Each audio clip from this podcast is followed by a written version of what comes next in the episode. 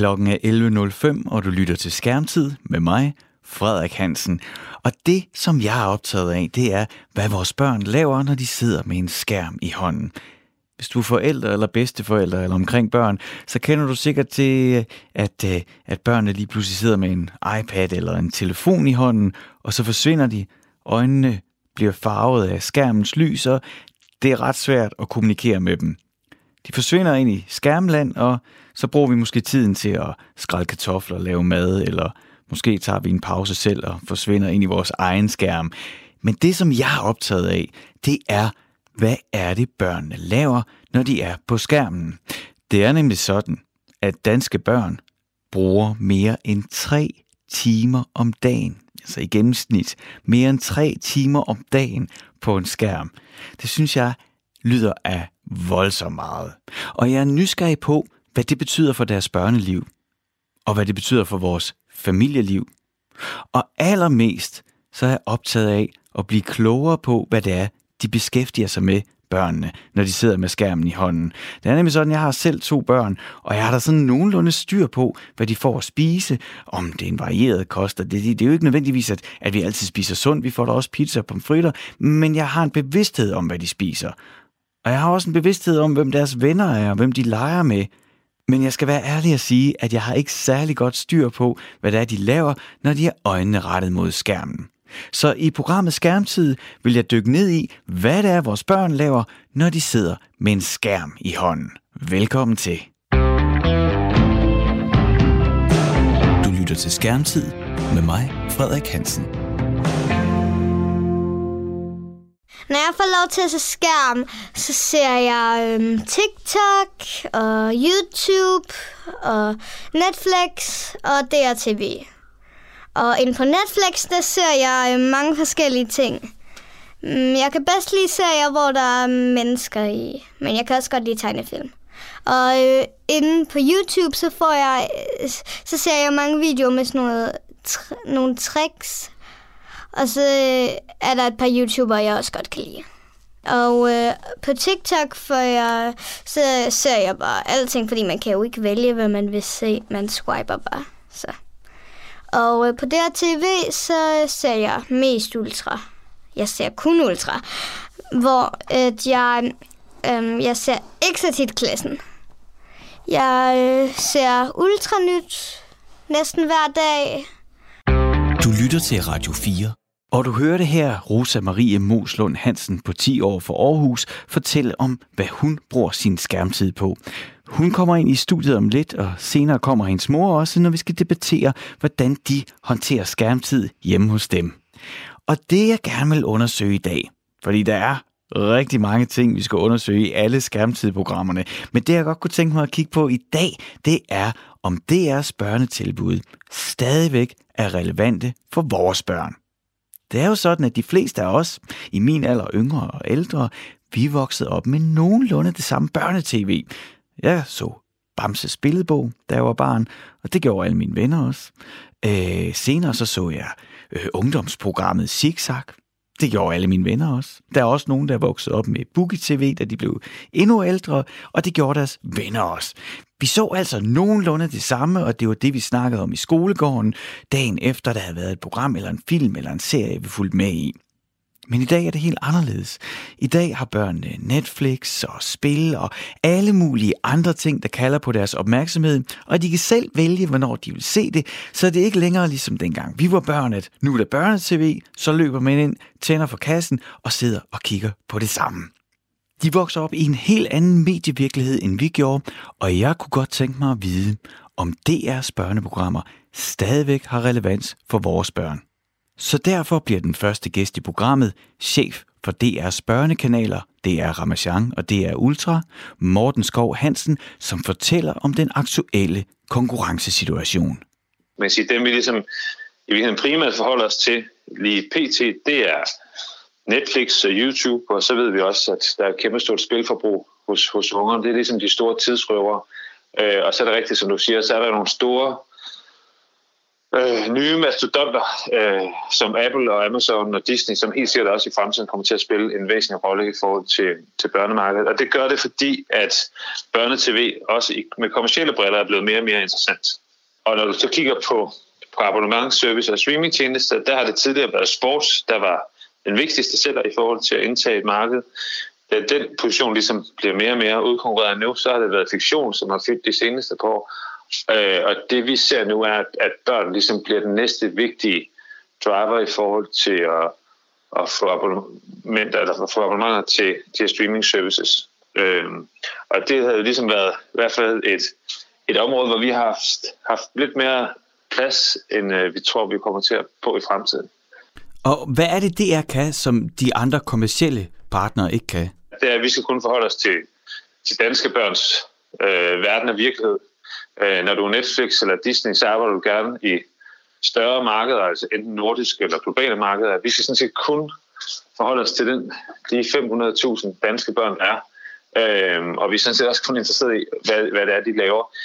Og man kan sige, det er virkelig der, hvor jeg sådan tænker, det er det, som er et særkende, øh, det er, at vi kan sådan set sætte os rigtig, rigtig godt ind i, hvordan er det dansk børneliv leves lige nu og her, og hvad er det for en børnekultur, som vi er del af, og så kan vi være aktive med der, og vi kan være med til at give børnene nogle refleksioner omkring det liv, de lever, eller det liv, der leves omkring dem.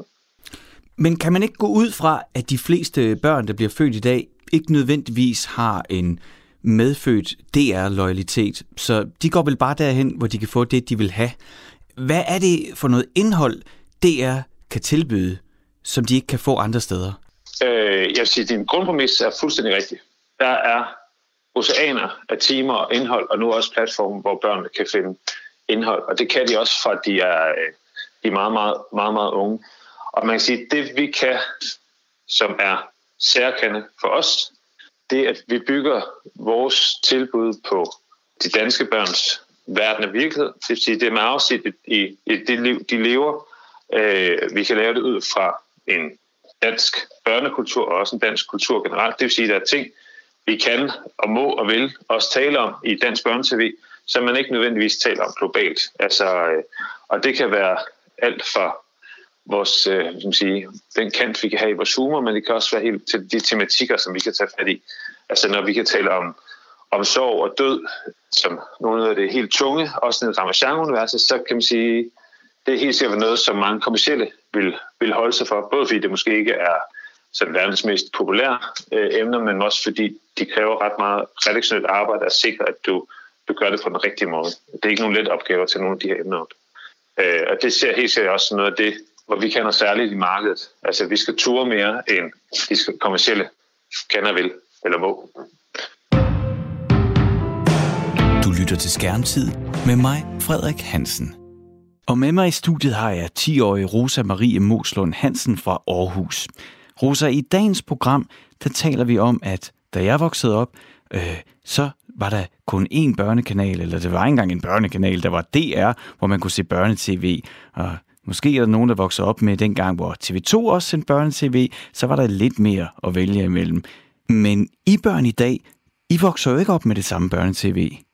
Nej, det gør vi i hvert fald ikke. Der er jo Ramachan til de små børn, og Ultra til dem sådan større. Og så er der jo også både Netflix og Disney kommer snart ud med Disney+, Plus, og der er Disney Channel, Boomerang og alt muligt andet. Mm. Men har det nogen betydning for dig, hvis du skal vælge, hvad du skal se, om du kigger på danske børn med noget dansk tv, der er produceret i Danmark, eller om det er en amerikansk serie på Netflix? Jeg er meget ligeglad. Jeg ser både Netflix og DRTV, men jeg synes, det er sjovt at se noget med danske børn. Men det er også fint at se en amerikansk serie. Når du får skærmtid, mm. hvad, er, hvad er så det vigtigste for dig i forhold til, hvad du skal vælge at se?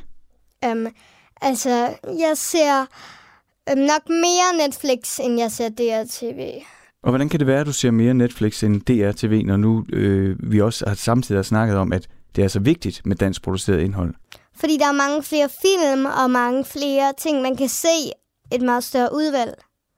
Når jeg ser Ramachan med min lillebror, som jeg gør nogle gange om morgenen, når jeg ser tv med ham, så uh, så um, er der nogle gange, hvor seriøst hver anden ved hver andet program bliver vi nødt til at skifte fra Ultra til Ramachan, fra Ultra til Ramachan, fordi han er så bange for nogle af de kanaler, der kommer. Hvad ser han så? Han ser rigtig meget Barbie, og sådan nogle ting på Netflix. Der var på et tidspunkt, hvor jeg var bange for, at han begyndte at se My Little Pony. Og Barbie og My Little Pony, kan man vel godt sige, det er de her universer, som er utrolig uskyldige og meget enkle, yeah. hvor der ikke er særlig meget drama. Og der er sådan noget, My Little Pony, My Little Pony. Mm-hmm. Men kunne du godt tænke dig, at din lillebror han så mere øh, grænseoverskridende tv, end han så Barbie? Altså helt ærligt, så jeg er virkelig ligeglad med, hvad han ser. Jeg synes, det er ham, der burde vælge, hvad han ser. Men er han gammel nok til selv at vælge, hvad han skal se? Mm, ja, det synes jeg faktisk. Men burde forældrene ikke være, spille en større rolle? Burde det ikke være forældrene, der i højere grad siger, nu skal I se det og det her, for det ved vi, det er godt for jer? Mm, det gør min mor nogle gange. Når Geo han ser Barbie, så siger, så siger hun, sluk for det der bras. Du skal se noget, der er mere lærerigt. Du skal se noget, som, som øh, kan lære dig noget. Hvad mener du om det? Hvad er din holdning til, at hun siger sådan? Øhm, jeg synes, hun burde være... Altså, jeg synes ikke, hun burde være ligeglad med, hvad vi ser. Men jeg synes, at hun kunne godt skrue en lille smule ned. Skrue en lille smule ned for hvad? Skrue en lille smule ned for at sige sådan, ej, det der, det må du ikke se, Geo. Det skal du slukke for. Det må du ikke. Tror du, at det børnetv, man vokser op med, har indflydelse på den person, man bliver? Nej, jeg oplever det ikke sådan konkret. Nej, det gør jeg ikke. Jeg oplever ikke sådan, okay, det her, det ændrer mig. Bare fordi jeg ser noget. Tak skal du have, Rosa. Om lidt kommer din mor ind i studiet, men inden da, så skal vi høre medierådgiver Kjeld Reinicke. Han er nok det, man kalder en gammel tv-rotte, stod bag mange succesfulde tv-koncepter og var også med til at starte tv-kanalen TV2 Zulu. Han fortæller nu om, hvad det er for en mediefremtid, vi kigger ind i, når det kommer til børnenes skærmtid. Det bliver sværere for børn at finde danske ting, end øh, det er i dag. Og en af grundene til det, det er, at man er en bestemt alder, når man er forældre til små børn. Og øh, vi kommer til at se de første forældre, som øh, også er vokset op i streamingverdenen. Og det vil sige, at de har, de har ikke de holdninger til, hvordan det selv var, da de var børn. Øh, så vi kommer til at møde nogle forældre lige om et øjeblik, hvor YouTube og Netflix var deres børneting. Og det, det, det har vi slet, ikke, de konsekvenser har vi slet ikke set nu, fordi mange af de forældre, der er der i dag, de, de måler på deres egen barndom, og den er for, for de fleste danske øh, forældre, øh, det er. Men vi kommer til at se en næste generation, som bliver de første sådan digitale øh, forældre, øh, som kommer til at have en anden holdning til nogle af de ting. Når vi snakker om, hvor vigtigt det er med DR, så taler vi om, at vi skal have en fælles kultur, som vi får gennem børnetv. Ligesom vi er vokset op med, nogle af os er vokset op med Bamse og Paul Næsgaard, øh, nogle er vokset op med Lille Nørd, at der ligesom er nogle referencepunkter, som danner en kulturlig baggrund for os til at forstå hinanden og dansk kultur. Men er der overhovedet brug for DR? Der er jo masser af dansk, lokalt produceret indhold på YouTube. Altså, jeg tror, der er rigtig meget brug for, øh, for public service til børn. Øh, jeg tror nødvendigvis ikke, at alt sammen skal komme på Danmarks Radio. Jeg tror, vi skal have en ny kig på, hvordan vi skal lave public service til børn. Jeg tror, at det er vigtigt, at at, men jeg tror, det er vigtigt, at der er et fokus på, det er vigtigt, at vi bruger nogle penge på det her, fordi det er noget af den kultur, som er øh, øh, skaberen af, af, hvem vi er. Øhm, og vi bliver nødt til at konvertere det i en digital øh, sammenhæng. Vi bliver nødt til at have det sådan, sådan de platforme også i fremtiden, hvor børnene er på, at de møder noget, noget dansk øh, public service, som på en måde øh, har fået et public service stemme, hvor vi siger, at det her, det kan vi godt stå inde for. Det, vores problem lige nu er, at vi har i mange, mange år kunnet kunne styre øh, på den gode måde, hvor, hvad for noget indhold der var til børnene, øh, et, et rigtig langt stykke vejen ved, at, at man var sikker på det her. Det, som forældre var man også sikker på, at hvis man ligesom bare herover i det her øh, DR-univers, eller hvad var nu, TV2-univers, så var man ligesom sikker på, at det gik helt galt. Og der er nogle af de her ting, hvor vi bliver nødt til ligesom at gentænke det igen. Noget af det internationalt, man kan se, er, at nogle af de store streamingtjenester øh, begynder at tilbyde nogle af de her safe zones, sådan så man kan sige, man, at man ved, at hvis ens barn er på Netflix, så går det ikke helt galt. Hvis ens barn er på Amazon, Amazon har en stor øh, hvad hedder det, streaming børnetjeneste, så det går, går det ikke helt galt. De bruger nogle af de ting, som man havde før i tiden i sådan en klassisk flow tv, som der havde det, men vi har ikke rigtig øh, hvad hedder det, bygget det op rundt om public service endnu, så det vil være en af de ting, øh, tror jeg, der er rigtig, rigtig vigtigt, at, at, at platformene og, og playerne og teknologien mødes med det øh, public service content indhold, der er til, til, til børnene. Ellers så, så bliver det meget, meget svært for de børn at finde det, og det bliver meget svært for dem at argumentere for, hvorfor, hvorfor de skal øh, se det. Fordi øh, jeg tror, det er rigtig vigtigt, at der er øh, den næste onkel Raja og den næste øh, Kaj Andrea øh, stadig. Øh, fordi at den danskhed, der ligger i sådan nogle ting, øh, er bare rigtig vigtigt. Altså bare det at lege med sproget og, og mærke, at det ligner den børnehave, du er i. Eller, der, der er bare nogle ting, som, øh, som jeg tror, som, som er lige så vigtige om mange år i den digitale verden. Og det, det, det er nu, at de her slag skal stås. Altså det er ikke, det er ikke om 10 år. Det, det er nu, vi skal bygge op og tænke os rigtig godt om. Øh, også med de kulturpenge, vi har, hvordan vi, vi uddeler dem øh, til de her, øh, dem, til alle dem, der skal lave øh, fremtidens børne-tv. For dit øh, synspunkt, hvis vi kigger på øh, i Danmark, er Netflix kæmpestore, og øh, rigtig mange øh, ser Game of Thrones, så de er også HBO Nordic, og vi har Disney Plus på vej, øh, Amazon banker på, og Apple er i gang med at producere indhold også. Men er børn, altså er børn overhovedet vigtigt, øh, en vigtig øh, målgruppe for de her internationale streamingtjenester? Lige nu ja, er svaret øh, et, et, et meget, meget klart ja. Og det, det der er i det, der er, det de har fundet ud af, det er, at det jo ikke børnene, som køber det, men børnene er dem, der ligesom holder det i live, skulle jeg sige. Så, så, så tjenesterne, øh, og Netflix er det bedste eksempel, er, at Netflix har en, en ret stor børnedel, og det har de af den grund, at de kan se, at de øh, familier, der har, der har børn, øh, bruger det også som, som et, et, en, en børnestreamer til, øh, til, til, deres, øh, til deres børn. Og det vil sige, lige nu har vi faktisk mere børneindhold, øh, end vi har haft i lang tid øh, hvad hedder det, på de her streamingtjenester. Øh, og det gør bare, kan man sige, konkurrencen større. Så Netflix prioriterer at have et rigt indhold i deres børneafdeling for at fastholde abonnenter. Altså ud fra ja. en situation, at, børn, at, at man kigger, nej, nah, vi ser ikke så meget mere, skal vi ikke afmelde det? Nej, vi beholder det for børnenes skyld. Er det rigtigt forstået? Ja, præcis. Og det er det, det, de andre tjenester også gør. Det er derfor, at, at øh, HBO Nordic fik børneindhold øh, på et tidspunkt. Øh, de startede uden børneindhold og kunne se, at de blev nødt til at købe sig børneindhold. Så de købte øh, det, det hedder SF Film, som er det, det, svenske, det svenske øh, øh, stort øh, børneselskab.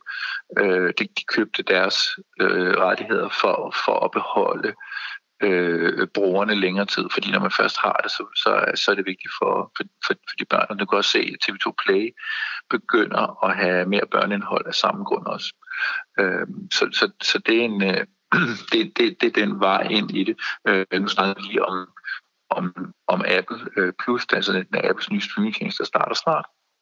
Og, og der er det også interessant, at de øh, kommer, altså de kommer også med udspil til øh, til forskellige øh, børneindholdsting øh, nu først i det amerikanske marked. Ikke? Men, men man kan se, at de bliver nødt, alle tjenester nødt til at tænke børneindhold. Øh, øhm, øh, så, der, så man siger, der kommer, så der kommer mere børneindhold. Øh, men det er jo ikke public service indhold, der kommer. Google, som ejer YouTube, de fortæller ikke de tal, de rigtigt. Altså, de har ikke noget, de, der er ikke nogen, der, der tvinger dem til at fortælle, hvor mange der egentlig ser. Øh, Netflix fortæller ingenting. Der er ikke nogen, der tvinger dem til at fortælle noget. Og det er ret nyt, at vi ikke i Danmark har, altså i den her tid, hvor det er så vigtigt at vide, hvad, hvad børnene øh, gør, hvad de unge gør, så har vi også nogle øh, udfordringer med at få de rigtige tal og tage de diskussioner ud fra de tal. Det er virkelig mærkeligt i en tid, hvor vi, hvor vi måler alt, at vi ikke ved, øh, hvad vores øh, børn ser helt konkret. Og hvordan kan det være, at øh, Google og Netflix som eksempel ikke vil dele deres data? Det er fordi, de synes, det er, med rette er jo, at den, det, det nye olie øh, i, i fremtiden, det er at vide noget om dine brugere, som det fortæller de andre. Mm-hmm. Så, så man kan sige, det er en forretningshemmelighed, for det, altså, som de ser øh, som, som de kan sælge. Så de kan sælge den, den viden, den information er rigtig, rigtig mange penge. Altså det, at du ved, Netflix måske har en million husstande i Danmark, som bruger Netflix, og de kan se præcis hver eneste barn i den, i den million husstande i Danmark, ud af de 2,5 millioner husstande, der er, hvad de ser, og hvornår de hvilket sekund de stopper, hvad for nogle ting de kan lide, og hvornår de skifter øh, op og du ved, det, det er penge værd, øh, og der har de jo ikke, de er jo kommersielle virksomheder, som ikke har nogen public service forpligtelser eller, eller ønsker om at og forpligtet. Det er den, det er den hårde øh, forretningsmæssige årsag til det. Tusind tak skal du have, Kjeld. Til sidst så spørger jeg alle mine gæster, øh, og nu ved jeg så, at, at, at dine øh, børn er måske øh, så store, at, øh, at du slet ikke øh, får lov til at indflydelse. Men jeg spørger alligevel, ja, hvilke ja. regler for skærmtid har I derhjemme? Jamen, øh, altså, jeg har jo jeg er kommet fra en tid, hvor, hvor jeg fik at vide, at, øh, at det at øh, se, ja, nu, fordi jeg er, er gammel, så var det jo tv, der var ligesom dominerende dengang. Øh, jeg var barn, der var ikke noget, der hed internet, og der fik jeg at vide, du ved, at tv var ligesom, man måtte ikke se så meget tv, og det synes jeg var fuldstændig åndssvagt, man fik at vide, du ved, at hvis man så for meget tv, fik man af sine øjne, og alle de der, mm. alle de der ting. Og jeg besluttede mig øh, i en meget tidlig alder til, at du ved, øh, hvis det var computerspil eller, eller skærmtid, så tror jeg, at øh, det handler om nogle helt andre parametre. Så, så, øh, så de har kunne få lov til at spille og, og, og lege og, og se øh, de ting der. Til gengæld har jeg gjort meget ud af, og, øh, hvad hedder det, sammen med min, øh, med, med min kone, at vi faktisk vidste, hvad de var, de spillede, og hvad de var, de så. Øh, men de må godt se lige så meget, de har lyst til øh, fordi det var mere vigtigt for os at vide, hvad det var, at det var kvalitet, og vi, vi, vi kunne følge med og sige, det, det var fedt, at de så det program, end, eller det spil i stedet for det spil, og kunne, og kunne tale med om det. Og det synes jeg måske for, for mit vedkommende har været øh, det mest rystende i forhold til noget af det her, at mange af de her forældre, de ikke ved noget som helst om det, deres børn øh, spiller eller ser, har ikke prøvet at spille det, og ikke, ikke, kan ikke tale med om det og sådan noget. Altså, og, og det, er jo, det er jo virkelig mærkeligt, fordi man kan godt tale med om en fodboldkamp, men man kan ikke tale med om Fortnite, og det, det er det er ikke Fortnite skyld. Det er, det er bare en øh, uddannet forældre skar. Radio 4 taler med Danmark. Og i studiet har vi nu både Rosa Marie Moslund Hansen på 10 år og hendes mor Mille Marie Moslund Christensen. Mille, Rosa har fortalt os, at når hendes lillebror Geo ser Netflix og Barbie, så råber du, stop med det der. Kan du ikke uh, se noget uh, med noget mere værdi i, eller noget der med noget undervisning? Er det rigtigt? Det er helt rigtigt. Jeg råber måske ikke lige, men, uh, men det er rigtigt, jeg gerne vil se, at han ser noget med noget mere værdi i. Jeg er ikke, uh, jeg, jeg er ikke så glad for, at han ser Barbie, for eksempel. Hvor, ja. som er et rent underholdning. Jeg vil egentlig gerne have, at han ser noget, hvor der, også, hvor der også er noget læring i. Men når du skal se tv, ser du så noget med læring i? Ja, det gør jeg faktisk for det meste. Men har du ikke nogen gange bare brug for at se jo. noget med noget underholdning? Jo, god pointe. Det har jeg en gang imellem. Men hvorfor må dine børn så ikke bare få lov til at sidde ned og blive underholdt? det er et godt spørgsmål. Oh, øhm. mor, der var du snuppet. der var jeg snuppet. Det gør de. Får de også lov til nogle gange, vil jeg sige. Men jeg vil helst, at de ser noget, hvor der både er underholdning og læring i. Jeg synes faktisk ikke, at det behøver at være to modstridende ting. Jeg synes sagtens, man kan se noget, der er underholdning, der også har noget læringsværdi. Vil du, øh, vil du prøve at give mig nogle eksempler på noget øh, børn-tv, du synes, øh, der har den værdi? Det vil jeg gerne. Øh, for eksempel ser Geo engang om det program, der hedder Vilde Kræ, som handler om dyr, øh, som både er underholdning og hvor han får noget information omkring dyr. Øh, og det kan jeg faktisk høre, at han tager med sig, for nogle gange så spørger han, øh, eller siger nogle ting, som, som han har, har stødt på i det der program. Øhm, men, men Geo, som er, er Rosas lillebror, din søn, altså det, det er også ham, vi har hørt om, der også ser Barbie. Ja. Vil du prøve at fortælle, hvad er, det, hvad er det, du reagerer på, når du kan høre, at han ser Barbie i baggrunden? Det, jeg reagerer på, det er, at jeg kan høre, det er ren underholdning. Og så er der jo sådan en voksen ting, som for eksempel, jeg synes, at de har meget skarpe stemmer. Øhm, og øh, de værdier, der er i Barbie-programmet, synes jeg ikke stemmer overens med de værdier, jeg gerne vil give mine børn, eller jeg håber, at de tager med sig. Øhm, så det reagerer jeg også på. Altså, jeg synes, det er meget... Øhm, det er et program, der er meget... Kon- altså, det, det er meget konfliktfyldt. Det lægger en del op til konflikter. Øhm, og det, det bryder jeg mig egentlig ikke om. Det er ikke den måde, jeg, øh, jeg synes, mine, mine, de værdier, jeg gerne vil have, mine børn skal have med. Nu skal jeg ikke afsløre din alder, men jeg kan sige, at vi to er, er nogenlunde vokset op med den samme type øh, børnetv. Vi har ja. begge to garanteret set Bamse, og senere også set Zigzag, og hvad ja. der har været af programmer, som hvor der ikke var så meget at vælge mellem, hvor vi alle sammen så det samme, som ja. på en eller anden måde også var med til at sætte tonen for, hvad vi mm. snakkede om, og hvad, inter- mm. hvad vi interesserede os for, mm. til en eller anden grad. Mm. I dag er det jo langt mere fragmenteret, mm. øh, hvad dine børn ser.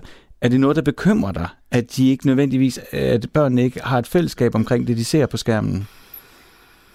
Ja, altså jeg vil sige, jeg vil da hellere kunne sætte ham foran Ramazan, som jeg ved, at det er programmer, som har en øh, vis værdi og en høj værdi, øh, og som også er øh, blevet præmieret, øhm, og, og hvor, jeg, hvor jeg synes, de giver ham nogle gode, nogle gode værdier og nogle gode, øh, nogle gode ting. Øhm, men, men sådan er det jo bare ikke i dag. Altså, der er jo også, altså, der, der er jo bare mange andre tilbud. Øhm, og man kan jo ikke, jeg sidder jo og kontrollerer dem hele tiden. Øhm, så for at komme tilbage til, til det, du spurgte om. Jo, jeg ville, da, jeg ville da faktisk ønske, at det var sådan, at de så det samme, og der var en diskussion om det program, de måske så, så, de, så der ligesom var noget ud over programmet, noget, der, man, der gik videre med, og så man ligesom kunne, altså noget, man kunne bygge videre omkring, end bare sidde og se det, og så var det slut, ikke? Men hvordan kan det være, at du så ikke insisterer på, at de kun skal se øh, undervisningsprogrammer øh, med, med den værdi, altså, som du synes, der mener, det er vigtigt, man vokser op med? Fordi hun ikke vil, se, vil vælge, hvad det er, vi ser, også selvom at hun synes, det er noget lort, det, hun, det vi ser. Vil du også selv have lov til at svare ikke? på spørgsmålet? Er det ikke det? Og der er noget rigtigt i det, Rosa siger. Øh, jeg synes heller ikke, at man skal kontrollere dem hele tiden. Jeg vil heller ikke kontrollere dem hele tiden. Øhm, og jeg tror ikke, man får noget ud af at tvinge børn til at se noget. Jeg tror ikke, jeg får noget ud af at sidde og, og tvinge dem til at skulle se noget. Så det, det er hele tiden en balance i, øhm, hvad vil de gerne selv se, og hvad synes jeg, de skal se. Og det er den balance, jeg gerne øh, jeg prøver på at, at, at få, ikke? så de både selv får lov til at vælge, men samtidig ser noget, som giver dem noget værdi. Jeg har talt med øh, medierådgiver Kjeld Reinicke, og han, når han kigger ind i fremtiden, så siger han, at øh, det vi kommer til at se, det er, at endnu flere kommersielle streaming services som Netflix øh, kommer til at dominere. Så det bliver sværere og sværere at finde DR's programmer. Øh, vil sådan en situation gøre, at du som forælder vil gå mere aktivt ind og finde programmer, eller vil du stadigvæk lade dine børn selv navigere frit derude? Øhm, jeg tror faktisk selv, jeg vil lade dem navigere frit derude. Øhm, også fordi jeg tror, at det, det er den fremtid, som, som vi går i møde. Øh, jeg tror, det er vigtigt, at de selv lærer at navigere efter. Øh, hvad, hvad, hvilke programmer er kvalitet og værdi, og hvilke programmer er ikke. Altså det tror jeg er meget vigtigt, øh, at de lærer. Så hvis, hvis jeg hele tiden går og kontrollerer og sætter op for dem, så, så, lærer de jo, så lærer de jo ikke selv at tage stilling til det. Så lærer de ikke selv øh, og, og, og tage stilling til, hvad, hvad er kvaliteter, hvad er godt for mig, og hvad får jeg noget ud af, og hvad får jeg faktisk ikke rigtig noget ud af at se. Mm. Øh, en anden sjov ting, som vi lærte fra øh, Kjell Reinicke, det er også, at streaming-servicene går efter de voksne, får dem til at lave et abonnement. Altså Netflix laver en serie, som du så laver du et abonnement, så ser du serien, så overvejer du måske at stoppe dit abonnement. Men for at undgå det, har Netflix lavet et stort og udvidet børneunivers, så børnene lægger pres på at sørge for, at vi bliver ved med at være abonnenter. Ja. Så børnene er i virkeligheden Netflix's værktøj til, at du betaler hver måned. Mm. Hvad tænker du om det? Det, altså det, det har han jo ret i, tænker jeg. Ikke? Altså det kan jeg jo også selv mærke. Jeg tror, der vil være... Øh, meget stor opstandelse, hvis jeg stoppede min Netflix. Jeg ville blive så sur på dig. Ja. Det, øh, øh, jeg har faktisk ikke tænkt over det. Det er derfor, jeg synes, jeg synes, det er svært at svare på, for det har jeg faktisk ikke tænkt over, men det er jo rigtigt. Jeg kan sagtens se det, når du siger det, at det er sådan, det er. Øh, er det noget, der vil få dig til at overveje dit Netflix-abonnement? Nej, det er det ikke. Til sidst så vil jeg spørge, ligesom jeg også har spurgt Rosa, øh, hvis du kunne vælge en kanal, eller lad os bare sætte den så hårdt op her. Hvis du skulle vælge mellem at kunne se programmer fra DR, eller kunne streame serier på Netflix, hånden på hjertet, hvad vil du så vælge? At streame serier på Netflix. Mig og mor valgte det samme. Mille Marie Moslund Christensen, Rosa Marie Moslund Hansen, mm. tak fordi I kom i studiet. Selv tak. Selv tak. Du lytter til Skærmtid med mig, Frederik Hansen. Skærmtid handler i dag om børnenes tv-vaner i en medievirkelighed, der er markant anderledes end den, vi voksede op med. Der var jo en gang, hvor DR's børneteam var noget nær det eneste tilbud til børn på skærmen, men nu er det ikke længere en selvfølge, at børnene bliver underholdt af Bamse. Netflix har vi lige hørt fra Rosa og hendes mor fylder mere i deres medievirkelighed end DR gør, og store internationale streaming services er snart klar til at rulle ud i Danmark, og de har øjnene skarpt rettet mod børnene, for det er børnene, der får os til at abonnere. Så DR og public service er under pres. Men de giver ikke op uden kamp, og derfor ændrer DR nu sin målgruppestrategi for børnene. Det fortæller Morten Skov Hansen, chef for DR Ramachan og DR Ultra nu. Jamen over det seneste år, hvor vi har kigget både på, på børns mediebrug, deres øh, præferencer og interesser, men også i forhold til deres kognitive udvikling. Så ligesom gået til, til børns udvikling på, på flere forskellige, øh, på flere forskellige sider. Øh, og på baggrund af det har vi justeret vores øh, målgruppedefinitioner i forhold til forskellige brands. Og hvis man, hvis man skal starte så, skal man sige, så vi har rykket ultra fra at starte ved, ved skolestart til virkeligheden at starte fra 9 år. Og grunden til, at vi starter fra 9 år, det er fordi, det er der, vi kan se, at danske børn i gennemsnit får deres mobiltelefon, og det ændrer rigtig meget i forhold til deres mediebrug. Øh, derefter så de lige pludselig en anden type indhold. Øh, mobiltelefonen er med på andre tidspunkter af døgnet, det vil sige den måde, vi udkommer med vores indhold på, øh, og vi kan også interagere og involvere eller være i dialog med dem på andre måder, end vi, vi kan med, med de yngre. Så derfor starter Ultra nu fra 9, og så går de hele vejen op til 14, øhm, fordi vi rigtig gerne vil både emner og tematisk tage fat i de her tidlige teenager, og, og ligesom forholde os til, til den del af livet øh, hos, hos danske børn. Så det, at vi sådan uden at vi har aftalt det imellem os, alle os forældre i Danmark, på en eller anden måde er nået frem til, at 3. og 4. klasse der omkring 9 års fødselsdags tiden, det er et godt tidspunkt til man får sin egen smartphone. Det har i virkeligheden øh, stor indflydelse på DR's strategi. Ja, det, ja, det har det. Altså adgang til, til, til indhold har altid haft en, altså, sige, har, har en stor betydning. Altså det handler ikke kun omkring, hvad er det for indhold, man, man laver. Det handler helt klart også om, hvad, hvad er det, hvad, hvad er adgangen til det. Altså, øh, og det er også derfor, vi holder fast i at sige, at det er vigtigt for os, at vi har stærke egne platforme, hvor, hvor alle danskere kan finde indhold for, for DR, fordi det er ikke nok, at vi bare laver godt indhold, vi skal også sikre, at vi får det øh, distribueret på den rigtige måde. Øh, og det, at børnene i den her målgruppe lige pludselig får deres egen mobiltelefon, det er altså med til at ændre øh, deres adgang, og derfor også det indhold, de tilgår. Og man må vel forvente, at det også ændrer forældrenes rolle. Altså i det øjeblik, at barnet har sin egen adgang til medierne, så har barnet vel også selv kontrol over adgangen til medierne? Altså, der, der er helt klart regler også for en 9-10-årig i forhold til deres, deres mediebrug som helt generelt, men, men der, der, der hvad kan man sige, jo ældre ungerne bliver, jo større, jo mere bestemmer de selv øh, i forhold til det. Og, og, og når vi taler ultramålgruppen, så er det, kan man sige, så spiller forældrene en, en klart mindre rolle, end de gør for Ramazan.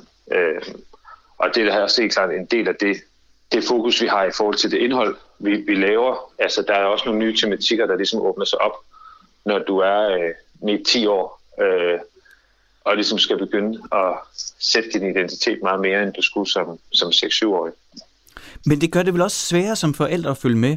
Fordi at i gamle dage, hvis tv'et kørte i baggrunden, mens jeg stod og kogte kartofler, så kunne jeg jo sådan lige høre, hvad der blev snakket om, og hvad der blev reageret på. Men hvis man har en 9-årig med en smartphone og et headset, så er man vel sådan set lukket ud som forældre?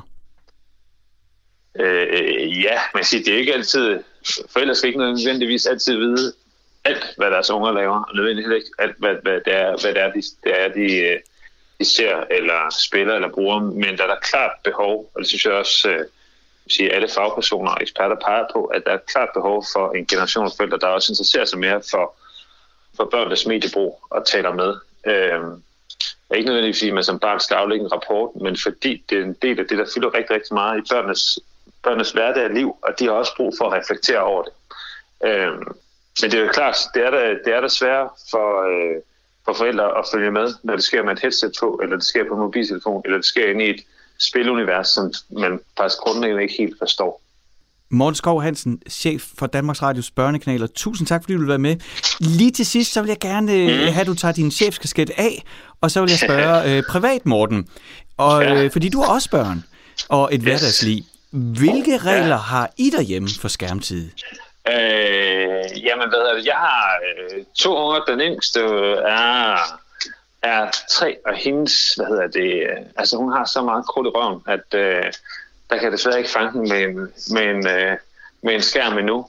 Øh, den ældste er godt på vej til at blive 8. Han er meget, meget, meget glad. Øh, og jeg tror, hvad hedder det, vi har ikke som sådan en fast regel, der siger, at man kun må have en halv time om dagen, eller, øh, men, men hvad hedder det, men jeg tror, han ligger nok på sådan en, en halv time, og der går dage, hvor der ikke er noget skærm, fordi så er der alt muligt andet, der fylder. Øh, og så har vi et princip om, at jeg sige, nu har jeg også en stor kærlighed til børnetv selv generelt, øh, så det er måske lidt unfair i forhold til alle mulige andre forældre, men jeg kan jo virkelig godt lide at sætte mig ned og se en masse med ham, og rigtig meget af det, vi producerer, bliver han jo også øh, tvangsindlagt lagt til, øh, fordi at jeg sidder og ser det, og skal se det igen, og så ser han det sammen med mig. Øh, så jeg vil sige, vi har egentlig sådan en, hvad skal man sige, nogle lidt ubeskrevne regler, kan man sige. Men øh, der, der, der er begrænsning i forhold til, hvor mange timer han, øh, han får i løbet af en uge. Men det lyder lidt som om, I trækker ned i gennemsnittet, hvis vi skal op på tre timer om dagen. Det, altså, øh, det gør vi helt sikkert. Han har ikke sin egen, han har ikke sin egen mobiltelefon eller iPad. Øh. Er det en bevidst beslutning? Ja, det er det egentlig. Det er fordi, jeg synes, det er lettere, det er lettere at være, være inde over, når, øh, når, når, øh, når han bruger min, eller min, min kærestes. Så, man siger, så, så er han ligesom tvunget til at tage, tage snakken med os i forhold til at sige, hvis han gerne vil, vil se eller spille noget. Der er også ting, hvor jeg virkelig kan gå og glæde mig til at, øh, at se nogle af de børneklassikere, som jeg selv har set som, som, som barn. Altså øh, øh, øh, læse Ronny Røver, der se film sammen. Altså nogle af de, øh, mig og min kæreste, vi går og skændes om, hvem der skal få lov til at læse Harry Potter for ham. Altså, der er nogle af de store børnekulturoplevelser, som, som man som forældre også bare skal huske at holde fast i, fordi det er virkelig noget, hvor øh, det er svært at kan sige, på andre tidspunkter være så tæt med sit barn, som man kan være, når man man ligger sammen og fordyber sig i nogle af de her fortællinger og lever sig ind i de universer. Og det synes jeg helt klart er noget af det, som, øh, som jeg synes er sindssygt vigtigt. Og øh, jeg kan næsten garantere for, at han ikke lytter med, fordi mens vi sender, så burde han gå i skole. Så får han en øh, smartphone i 9 års fødselsdagsgave? Ja, det er sgu ikke til stilling. Jeg tror, jeg har sagt til ham, han, han tror, at han er 10, hvilket han synes er meget, meget sent. Men øh, det må vi se. Det kan godt være. Super, Morten. Aller, aller, aller sidst, så vil jeg lige spørge dig, om du har et godt tip, et godt skærmtip. Det kan være alt lige fra at sige, øh, øh, I skal spille skak i stedet for, eller jeg har lige set den her serie. Men mit spørgsmål er, har du et godt skærmtip til de danske familier? Øh, jeg tror, mit skærmtip vil nok være at sige det her med øh, at netop tage på de her fælles oplevelser. Jeg synes, øh, både dansk og nordisk børnetv og børnelitteratur og alt muligt ligger op til, at både børn og forældre kan, kan samles i det samme rum omkring øh, øh, et børnetilbud. Øh, jeg synes, vi gør det eminent, når vi laver Sio Sumarum. Jeg synes, Astrid Lindgren har vi rigtig, rigtig mange af øh, hendes ting. Jeg, øh, øh, hvis jeg skulle til USA, så vil jeg sige, øh, jeg glæder mig til at skulle se Indiana Jones og Karate Kid og alle de her ting. Altså, man sige, hold fast i de der fælles oplevelser for ungerne, for jeg tror virkelig, det er det bedste afsæt også til derefter at tale omkring alt det, man laver hver for sig, hvis man ligesom har de fælles oplevelser at tage afsæt i.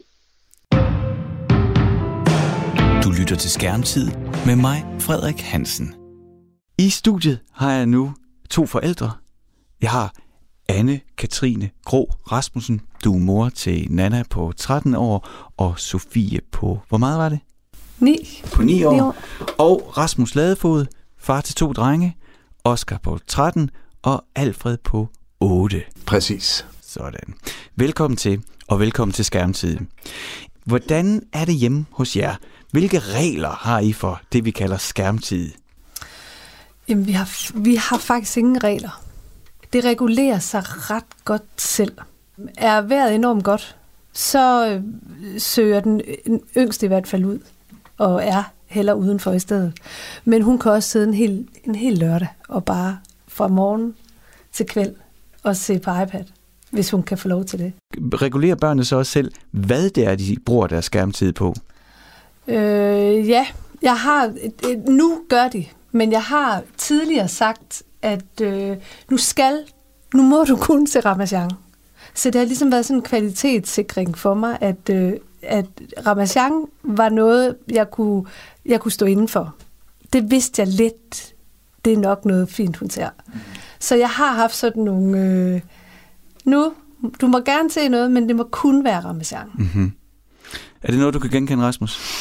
Øh, ja, jeg kan jo godt genkende det, der handler om, at øh, man har nogle regler, som gælder nogle gange, altså den del af det. Og jeg synes også, at, man, øh, at jeg godt kan genkende øh, det her med, at mine forsøg på at kontrollere, hvad de ser, hvornår og hvor meget, øh, bliver mere og mere frugtesløse på en eller anden måde. Mm. Fordi man har jo også godt, en, altså jeg har jo godt en, altså en, en, en sådan forståelse for, at der er noget, de er super interesserede i, som de kan finde selv aktivt. Altså, øh, hvis de har nogle specifikke interesser, uanset om det er en serie, de godt kan lide, eller de efterspørger øh, en masse videoer med tips og tricks til Minecraft, som vi snakker om, jamen, de kan bare blive ved, fordi øh, kilden er uendelig nu, og det forstår jeg altså godt, man kan fortabe sig i på en eller anden måde. Men man er ikke bange for, at vores børn, at den næste generation, mister et form for kulturfællesskab, som vi har. Altså jeg kan eksempelvis, jeg er ret sikker på, at hvis jeg siger Bakke Snavvendt til jer begge to, mm. så svarer I Kai Andrea. Men hvis vores børn vokser op med alle mulige kanaler, alle mulige steder fra, og med ting, der ikke nødvendigvis er produceret i Danmark. Ikke fordi, at det nødvendigvis er det bedste i Danmark, men at lokalt produceret, hvor man kan genkende sig selv. Tror jeg, det har en afsplitning på deres barndom og børnekultur? Anne-Katrine? Ja, det tror jeg. Altså, der, der er en eller anden form for tryghed i, at vi har set det samme, at øh, vi har kunne... Øh, det med, at vi meget hurtigt ved, hvad det er, hvad det er du snakker om, når du siger bakkes navvendt. Og, og vi har sikkert også haft sådan nogle... Øh, Nana har vi fulgt med, Busters Verden, de der gode, gode øh, fortællinger, øh, som de jo ikke nødvendigvis har. De mangler sådan lidt den der... Øh, den, den fælles fortælling. Men den må de finde på andre måder, og der kommer garanteret også en anden sådan dannelses... Øh, begreb ind ved forældre, at så er det vores opgave at vise dem noget af det, vi synes var godt. Og de vil gerne se det der fra gamle dage. Men det er også min opgave at vise dem det. Så jeg synes, det er vigtigt, at de får den fælles referenceramme med mig, og, og måske er der nogle andre, der også øh, viser dem det. det. Hvad tænker du, Rasmus? Jamen, jeg synes, øh, også, at vi har brug for, at vi har en eller anden fælles øh, referenceramme, helt klart. Men jeg synes også, at jeg oplever, at øh, børnene jo skaber deres egen referenceramme dem imellem. Fordi rigtig meget af den her mediebrug, øh, uanset om det handler om øh, Minecraft-videoer på YouTube, eller det handler om en eller anden fed serie, så foregår det jo i en, altså en dialog, hvor de anbefaler ting til hinanden. Og øh, jeg kan jo se især, at den store, som har en mobiltelefon, der har den lille ikke endnu, de skriver til hinanden, de sender alt fra dumme memes på internettet, men også øh, klip øh, fra YouTube, men også anbefalinger. Jeg kan høre, at han kommer hjem og siger, øh, prøv at høre, ham og ham fra min klasse har lige set den der, skal vi ikke også se den? Fordi de bruger øh, en fælles dialog til at anbefale hinanden ting. Så det synes jeg stadigvæk eksisterer.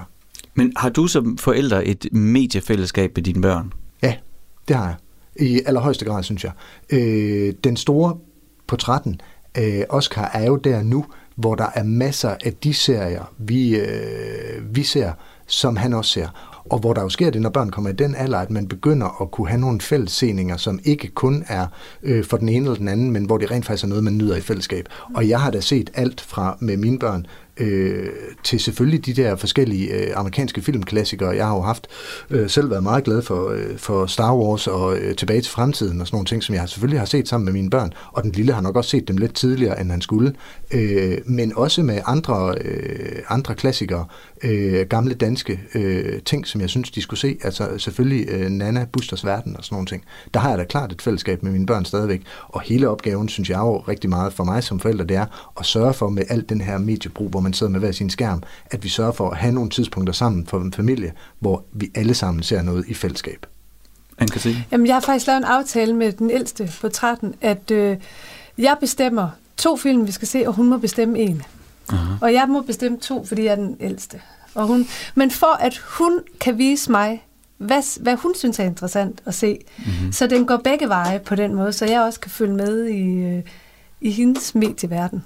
Det synes jeg er interessant, fordi i programmet har vi også hørt fra øh, chefen for DR's børnekanaler, Morten Skov Hansen, øh, som fortalte om sit eget privatliv og hans forhold til sine børn og hvad de ser sammen. Og han siger det samme som dig, Rasmus. Han glæder sig, hans børn er lidt yngre, og han glæder sig lige nu til, at de skal se Indiana Jones sammen, for eksempel. Ikke?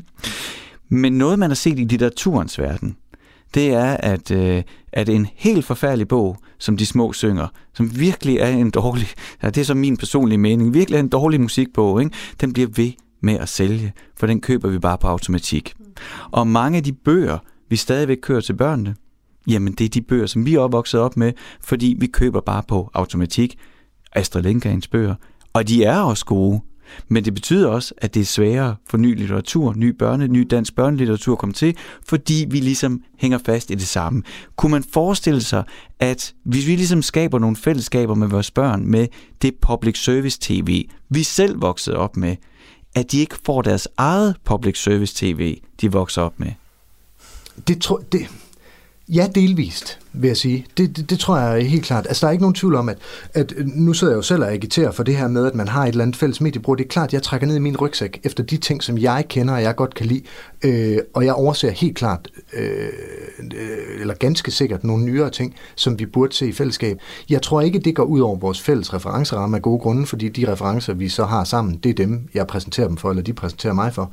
Men der kan sagtens være nogle ting, der falder i øh, mellem gulvbrædderne der, hvor øh, der var noget, der var øh, interessant og relevant i en dansk kontekst, men som ingen af os øh, egentlig opdager. Altså i New Zealand har man jo helt afskaffet public service. Og hvis, øh, hvis det er godt nok, at vi ser Buster og Nana og Bamse spillebog og alt det, der allerede er lavet sammen med vores børn, så er der vel sådan set ikke en grund til, eftersom Netflix jo vælter ud med serier hele tiden, så, er der vel, så har DR vel ikke nogen relevans mere for vores børn. Eller har de? Nej, men det handler om... Det kan godt være. Det ved, men, men, men Anne-Katrine, hvorfor reagerer ja, du så? Hvorfor, kan du, hvorfor trækker, du, trækker du vejret så dybt? Øh, jamen, det er noget, det er noget øh, tryghed. Det er noget tradition. Det er noget, øh, jeg ved, hvad er. Jeg er ikke klar til bare at slippe det hele løs. Det er sådan... Øh, jeg kan godt... Altså, det gør mig tryg at vide, at det er der. Mm. Og det kan godt være, at det ikke har gang på jord om 10 år. Men, lige, men vi har parat til at, at få det væk endnu. Og jeg tror, det er, øhm, fordi vi ikke ved, hvad det her... Vi ved jo ikke, hvad det her kommer til at betyde for vores børn. Sådan på sigt, om de her tre timer i gennemsnit om dagen gør dem bims, eller gør dem klogere, eller det ved vi ikke, men der er sådan en dommedag omkring, at uh, det er for meget, og måske det, der i virkeligheden er for meget, det er, at, det er, at de er så, øh, altså sidder så meget ned. Altså, de ikke bevæger sig imens det. For de, får, de bliver præsenteret for en masse fortælling. Øh, mange lærer engelsk ved at, øh, tidligere eller ved at sidde og se Minecraft-videoer og spille med hinanden, og hvad de gør. Så der er også nogle gode ting i det. Der er nogen, der kan mødes... Øh, på en måde at have noget sammen, som måske ikke ellers, hvis ikke det er fodbolddrenge øh, eller andet, så, så er der nogle fællesskaber på en anden måde. Så jeg synes også, at det kan også noget, det her medielandskab, men, men vi ved ikke helt, hvad det er, der sker, er i den anden ende. Ikke? Så jeg tror, det, det, det er sådan, hold lidt fast ved, ved, det, ved noget, jeg kender, mm-hmm. ved noget, jeg er tryg ved. Hvis vi kigger ind i fremtiden, øh, har vi hørt tidligere i programmet, hvor medierådgiver Kjeld Reinicke, han fortæller to ting. Det ene, han fortæller, det er, at lige nu er Netflix store i Danmark. Apple Plus er på vej, nej, Disney Plus er på vej, Apple er på vej, og Amazon er på vej. Og de kigger alle sammen på børnene. Før i tiden, så var det sport, man solgte sin kanal på. Så blev det store fiktionsserier. I dag er det børneserier. Øh, og det er det, fordi at øh, det kan godt være, at vi vil se House of Cards eller øh, Game of Thrones, og så køber vi et abonnement, men når det vi så egentlig har tænkt os at se, og så jamen, glider lidt ud for os, jamen så stopper vi jo bare abonnementet. Og det er de selvfølgelig ikke interesseret i, så derfor laver de store børneuniverser, fordi børnene, de bliver hængende. Og de kan se de samme serier igen og igen, selvom jeg måske egentlig ikke bruger vores Netflix-abonnement så meget, så kan jeg love for, at mine børn gør det. Men hvordan har I det med, at, øh, at jeres børn i virkeligheden er en del af en multinational koncerns strategi for at sørge for, at I betaler 100 kroner hver måned? Det tog, det tog er jo kørt. Altså, det kan vi jo synes om lige præcis, hvad vi vil, fordi det her, det handler jo om, øh, det, det er jo forretning. Det handler om forretning, og det handler om, at vi kan ikke i Danmark opstille en eller anden form for usynlig mediemur og sige, her, der har vi kun øh, det, som vi synes er det rigtige. Det var jo det, der var tilfældet. Altså, sådan var det jo i gamle dage. Der havde man jo et monopol, og det var DR, der viste indhold, og så sørgede man for, at det var dem og ikke rigtig nogen andre. Og det er jo for længst slut. Så vi lever jo i en verden, hvor, hvor, hvor alle de grænser er brudt ned, og det, øh, at de grænser er væk, gør jo, at det, det, det, det er et vilkår. Det er jo i virkeligheden ikke et problem, det er et vilkår. Jo, men i supermarkedet rundt om hjørnet, der kan du også få alt muligt mad. Og du kan få broccoli, men du kan også få myslibar, der er pakket med chokolade. Og der får mine børn ikke, øh, de får jo ikke mit kort og tage lige det, de har lyst til, til madpakken. Og til, der går jeg jo ind og kuraterer. Ja. Der går jeg jo ind og, og Ja. tager aktiv del af, hvad der skal ind igennem munden. Er det ikke lige så vigtigt, hvad der kommer Jo. ind igennem ørerne og øjnene? Jo, jo, og det er det jo. Det, du har, når du siger det på den måde, så er jeg med dig på mange, altså ja, rigtig meget med dig, men jeg tror også, jeg aner ikke, hvor jeg skal begynde. Altså det, er for, det virker ualmindeligt uoverskueligt. Hvor skal jeg, hvad skal jeg, hvad er godt, hvad skal, så skal jeg jo se alt, hvad de ser, og kan være, være dommer på det, smagsdommer på det. Men det er altså også en forældreopgave. Og øh, tage et, aktiv, øh, et aktivt valg om, hvad man synes er i orden. Hvad børnene skal se. Altså det er jo ligesom som med deres mad, og hvad, hvad for noget tøj de skal gå i, og øh, hvordan de skal tale til andre mennesker. Det er jo en opdragelsesopgave. Og øh, tage aktiv stilling til, hvad børnene ser. Men Rasmus, du arbejder i mediebranchen. Du ja. Producerer selv tv, så det er jo let for dig at sige, Anne-Katrine, du er jo ikke nødvendigvis klædt på til at skulle have det fulde overblik over, hvad der er derude. Altså, jeg ved ikke om, jeg er sikker på, at I på et tidspunkt også kom ind i jeres klasselokale, og så har nogen sat en plakat op med kostpyramiden. Og så lige sad man og kiggede på alle mulige madvarer, der var sorteret på en måde. Ikke? Og det var fordi, vi i 70'erne og 80'erne begyndte, altså fandt ud af, at vi skal skabe en bevidsthed om, hvad vi spiser, hvad der kommer i børnenes mund, når vi starter med børnene, og vi gør dem klar over, så kan man sige, om de kostråd var rigtige eller forkerte. Det er sådan set ikke så vigtigt. Det, som man gjorde, det var, at man startede en bevidsthedskampagne. Hvad putter vi i munden? Er danske forældre klædt godt nok på til at kunne hjælpe deres børn i den her medievirkelighed? Måske er nogen. Jeg ved, jeg tror ikke, jeg er. Jamen, og det er jo igen, fordi deres, deres medievirkelighed, hvis vi skal hjælpe dem at navigere, så bliver det måske også igen voksenstyret. Og hele deres øh, hverdag i skolen, til dels også i SFO, er en voksenstyret. Øhm, vi ved, hvor de er, når de er fri. Altså, da jeg var barn, der anede mine forældre ikke, hvor jeg var henne. Altså, vi lavede tømmerflåder og sejlede på søen, og vi kunne have været druknet mange gange. Altså, der, Øh, alt er så voksenstyret. Øhm, og det bliver vi måske nødt til, også i en medieverden. Og det kan også være det derfor, man nogle gange siger, oh, jamen så se den der, du er så vild med, af et eller andet, der larmer. Og, øhm, jeg synes, den er, åh, den er svær at finde ud af, hvordan man egentlig, øh, hvordan det der at være klædt på, skal, er for en jakke, jeg skal være klædt på til.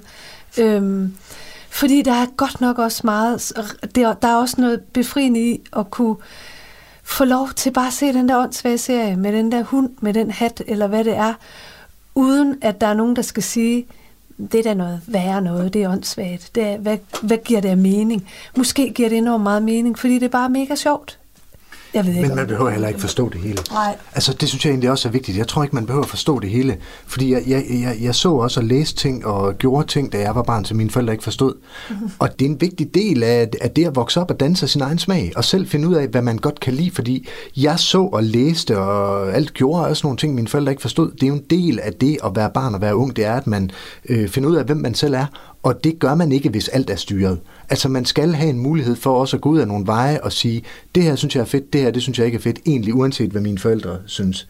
Mm. Altså jeg hørte, jeg ved ikke hvem det var, der sagde det, men der var en, der sagde, at, at YouTube et eller andet sted jo er, af, af, af vores dages øh, rock and roll eller øh, Beatles, som de gamle ikke forstår, og det er en kvalitet i sig selv, at de ikke forstår det, fordi man danner en identitet ved, ved, ved, ved at vælge aktivt noget til, som dem, der er ældre, synes er noget hejs.